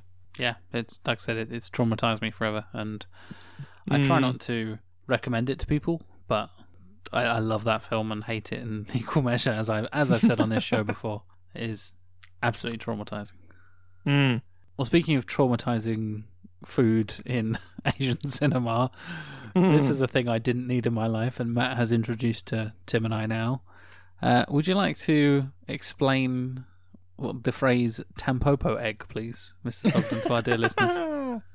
Okay, Tampopo. Um, Tampopo is a Japanese film. Um, came out in 1984. It has a 100% rating on Rotten Tomatoes. What? Yep. Enjoy that for a second, guys. So, it's a comedy. It's got Ken Watanabe and a handful of other people in it, and it's about ramen, basically. Um, but that's that's not the point. The thing about that film, nobody really remembers the ramen stuff, and that it's a genuinely quite funny film with a lot of weird Western stuff in it. And, and I mean, like, Western is in cowboy Western, runs the west of you know the world. Um, it's got a subplot running through the whole thing. Uh, and uh, Koji Yakusho, who's been in lots of stuff, he was in like uh, uh, the Third Murder recently, a Koreeda film I really enjoyed, and he was in Memoirs of a Geisha and lots of other different pieces. Like you go, oh well, no, I think I know that guy. If you, especially if you know Japanese cinema, he's quite standout guy. He plays. Um, I don't think his character has a name. He thinks he's just man in white suit. He's a yakuza basically. This gangster bloke. and he's got a very strange subplot in this wacky, ridiculous comedy. And you don't. The thing is, the way his stuff is shot, you don't know it's a comedy. It's kind of playing it straight. And the three of the sort of bits and pieces he turns up at, he's uh, going to a brothel and he's with a prostitute, and obviously can't show sex in a film like that graphically. So they try and show something that's, um, how can I phrase this? Uh, simulation more, more offensive act. than real sex is what it is. I think I bumped into Jack earlier. Uh, we were both in the city for for shopping reasons and for key essential shopping reasons. We, We, were breaking quarantine. distant. We kept our distance. Um, but I think Jack said I would be less concerned showing a penis going into a vagina to someone than I would that scene or something like that. and it's it is okay. So there's a handful of scenes. The egg one is the key one. The oyster one is the other one, and the sausage one is unimportant. So the egg scene he go the the yakuza dude goes to um a brothel a prostitute and then to show that you know the sexual sexual gratification cracks a raw fucking egg. And growing up in the 80s in britain eggs made you terrified because of you know nonsense from the government which was wrong at the time. But anyway everyone believed salmonella in eggs. So like oh my god it's disgusting. But in asia eggs are great quality and you don't really get anything you can eat raw eggs and crack a raw egg on like rice and it's a delicacy. Anyway, so he does the, the classic separation thing, so all the whites go out of it, and it's just left with just the yolk. And the yolk is at that point unpierced. And show the tender, the tender love between these two people, or at least the sexual commitment and the desire and the power and the control and the reciprocal nature of it. I hope you guys are getting sick because you've seen it and they haven't. Um, Absolutely. he towers over her, opens his mouth, which puts the he puts the egg yolk in his mouth. I should point out, the raw egg yolk in his mouth, and then Which is bad enough. it's bad enough. And then she sort of moans slightly, opens her lips, and he slops it into her mouth very gently. At this point, it, it's not pierced or broken; it's exactly whole. And she's like, "Ugh." and he's doing the same thing. He lowers himself slightly, and she flops it back into his mouth. And they do this three or four times, and then she reaches a point of ecstasy, bites down on the yolk, and just dribbles it all down on top, and it's disgusting. it's so revolting It's So gross. everyone I've shown it to has gone, oh, fucking hell. Did you guys see the second scene with the oyster? No, You better believe I did. I, I didn't. It's it's it's it's a little bit worse because of the connotations. So on his quest, he then finds um I'm, I'm not saying a young girl. She's a woman, but she's you know youthful. Is it not even the same woman? I'm I'm not entirely confident. It probably is, but she looks Good lord. different age. I think I can't remember. It's been a long time since I've actually seen properly. But the point is, she is just getting oysters out of the sea, and she's just you know most, and she's wearing entirely white, so it's all see through sort of thing at this point because of the ocean. And he becomes overcome with lust and food, and she cracks open one of the oysters for him, and then obviously the symbology of oysters being an aphrodisiac and looking very I don't know vaginal in a weird way, I guess. Yeah. So he bites. She offers it to him. and He goes straight into it, "La, la, la, la, la." and he cuts his lip immediately on the shell. And she goes, no, no, no, no," cuts it out, places it in her hand, and he starts again, kind of going, "La, la, la, la, la, la." and she goes, so, so what's going on? And it's like, oh, it's amazing, it's ticklish kind of thing. And, And this is where he it looks- gets weird, ladies and gentlemen. yeah.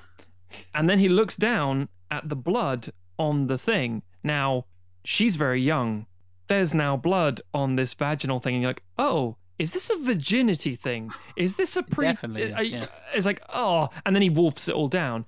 At which point, she then takes control of the situation This gets and weird. looks at the, at the blood all over his lip and just starts tonguing his face in the most like oh oh uh, it's like oh fucking hell it's so strong then later in the film he's shot and he's dying and the brothel lady catches up with him again and he's telling her his recipe for for sausages about how you have a pig and you feed them all the yams and then you pull out all the pig's guts and then the yams are inside the sausage meat it's great Ugh, he dies It's like what the fuck is this How is this 100% on Rotten Tomatoes? Hundred percent. It's actually a pretty good How? film. What? Um, but this is again, it's because it's not the main plot. Um, but It's all I've and even seen. then- Zero percent.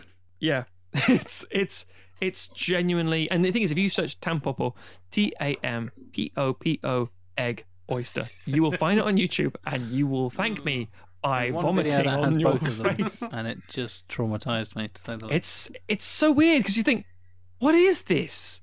1985. I was one at the time. the world was because when you're a kid and you think to yourself like you hear your first swear word and you think to yourself, "Wow, I've invented swearing." Like you dumb shit. People have been swearing for decades, and you start to get more aware that things happened before you were born. You know the the object permanence of when you close your eyes, the world goes away, kind of thing. Um, and then you're like, wait, wait. So let me get this straight. A year after I was born, me little baby, all that many years ago, yes, Japan was doing this nonsense with these eggs. Well, I mean, film wise, they've been doing it that way for probably for years. Someone's probably done that many times. Oh!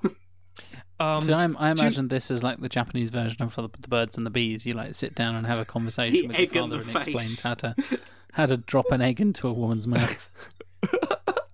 where, where do babies come from? I don't know, but I'll tell you where this fucking egg's going. it's going in your mum's mouth. I think. Yeah, See, the, the, I'm not entirely the sure. worrying thing that when when you're like, oh, this came out when I was one year old, my my first thought was you could have been imagine being exposed to this when you're like seven years old. like if you you know And thinking this is totally normal. Just like like you wander downstairs at night and like the TV's still on or It's something, but your parents yeah. aren't around, and you just see this happening on the TV. Like that's how serial killers start. I mean, I I remember from a young age seeing things like in Hot Shots, for example, the whole sort of sexual chemistry food thing. I think it's part of like you know nine and a half weeks or eight and a half weeks, whichever one it was, but I can't remember the time. But you know the the whole sex and food stuff and sex and food. I mean. We didn't talk about that obviously as much as we do when there's uh, our choices of food. They're all about power and things. And obviously, sex is power as well. But food, sex stuff is uh, on film especially. Mm, eh, yeah. Um, and so this is a good example of that. To to completely as a palate cleanser for my last honorable mention, um, to completely change it up. Let's go back to a wholesome, innocent moment of the nineties, where young uh, seven, six, seven year old Matthew would have seen this and not gone, "Oh my god, I've ruined myself forever. Time to be a serial killer." Um, Steven Spielberg's Hook there's so many situations where they're like, oh, we're going to have food now. And there's lots of really big smoldering pots are going and people are stirring things. And, and Robin Williams is selling. It's like, oh, I'm so hungry. I can eat anything. And the, all the lids come off the, the bowls and plates and there's nothing there. And he's so heartbroken, but the kids are playing and they're enjoying it. And I love that transition between how an adult sees the world and how a child sees the world. And, you know, the adult's like, there's no food here. There's, there's nothing here. And he's like, play, come on, eat. You have to pretend, Peter. Eat, eat. And then when he starts, you know, he, he gets into the food fight with um with Rufio, and he's he finally gets involved and he's finally playing basically. And it's like Rufio, why don't you suck on a dead dog's nose? Flicks fake food, and because he's actually believes it's real, it becomes real. And all the food that they're creating looks fucking great and weird, and a lot of it is basically what could only be described, I guess, angel delight, just like neon paste. Um, and there's classic like bread and soups and chickens. It's everything a kid might think would go, and all the things you've seen before, like um, Thud Butt eating down this giant thing, and there was all the mime acting of the Yeah. food, and you can see Robin Williams' food. It's fucking great because it makes you so hungry, and you're like, yes, I am hungry. Why am I not eating?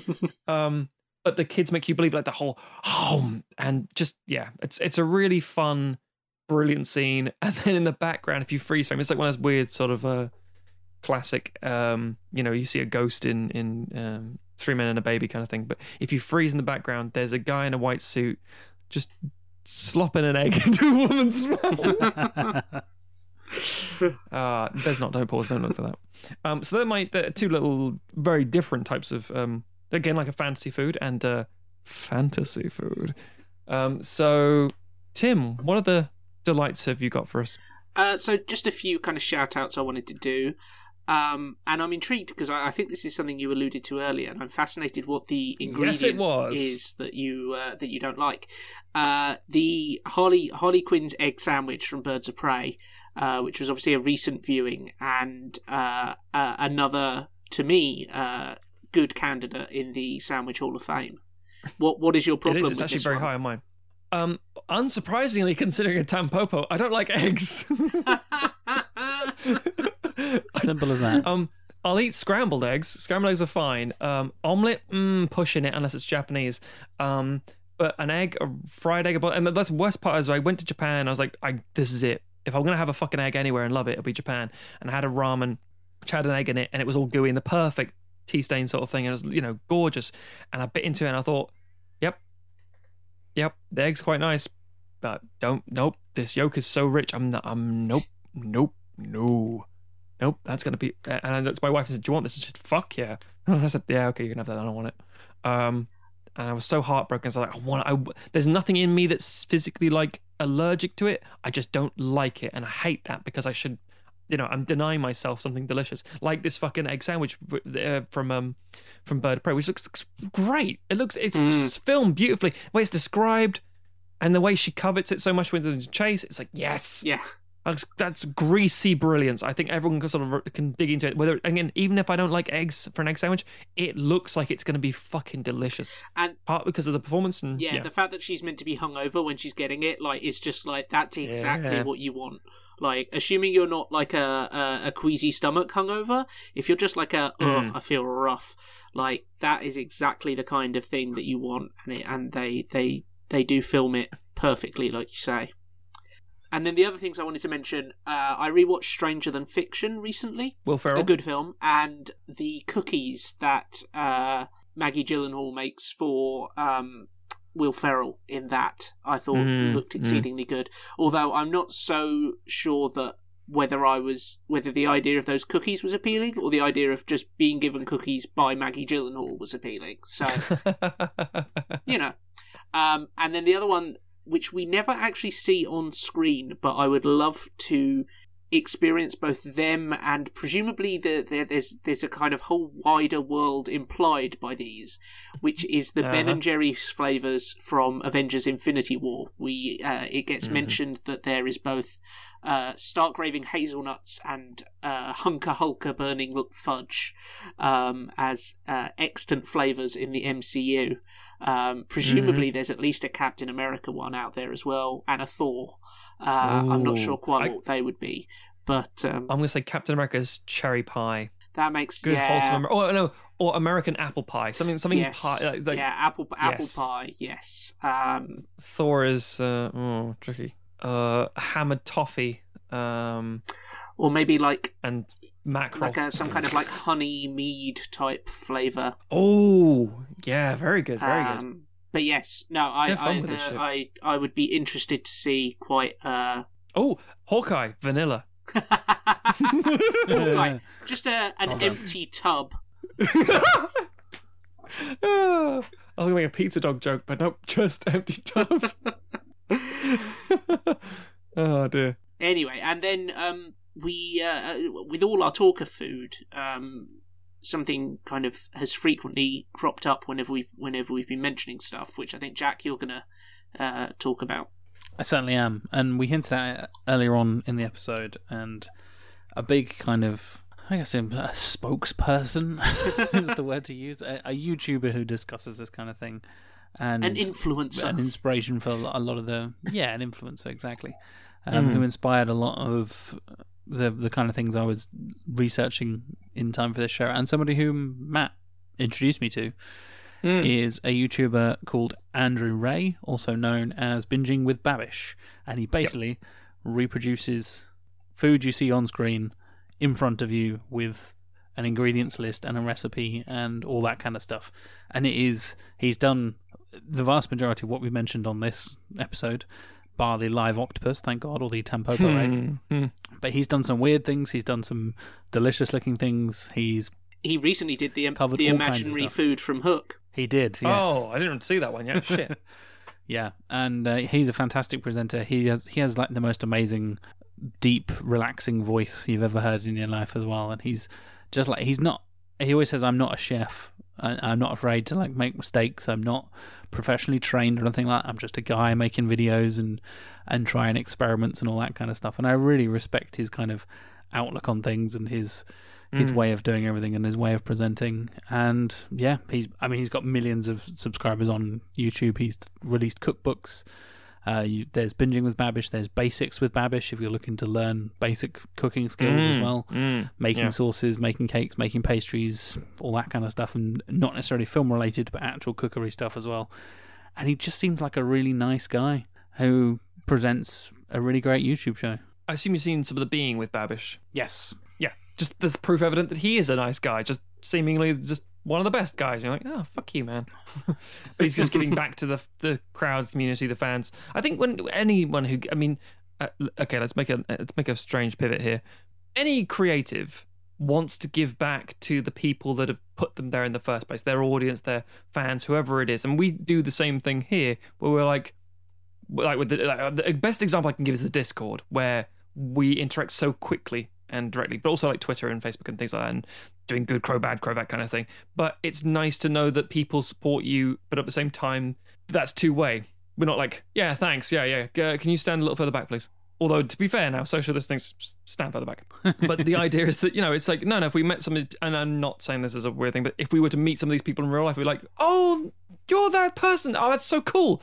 It's genuinely a nice thing, and I think he, he strikes me as one of those individuals who likes to support his community, as it were. and, Yeah, he's done a lot of like giving back to the fans videos and stuff like that. That he's surprising fans in hotels, and like, oh yeah, I've just cooked this amazing meal for you, or I've just done this thing, or donates things to charity and all that kind of stuff. And yeah, Mm. if you're interested in food on screen and even how to make and replicate it, highly, highly recommended to go and check him out. I would agree. I think a lot of people already already are subscribed, but definitely because it not only does he do stuff that's very much like um oh we're go- they did the they uh, I think he did the prison sauce from Goodfellas, the one we mentioned about the whole uh the thinly cut garlic with the the razor blade. He also then sometimes with this things where like he doesn't uh, he makes an approximation of it is TV as well obviously and cartoons. So he makes the half shepherd's pie half trifle from Friends and then he's like, I'm going to try and make this good. So you get like two versions one that's literally as it is on screen, which is disgusting or whatever.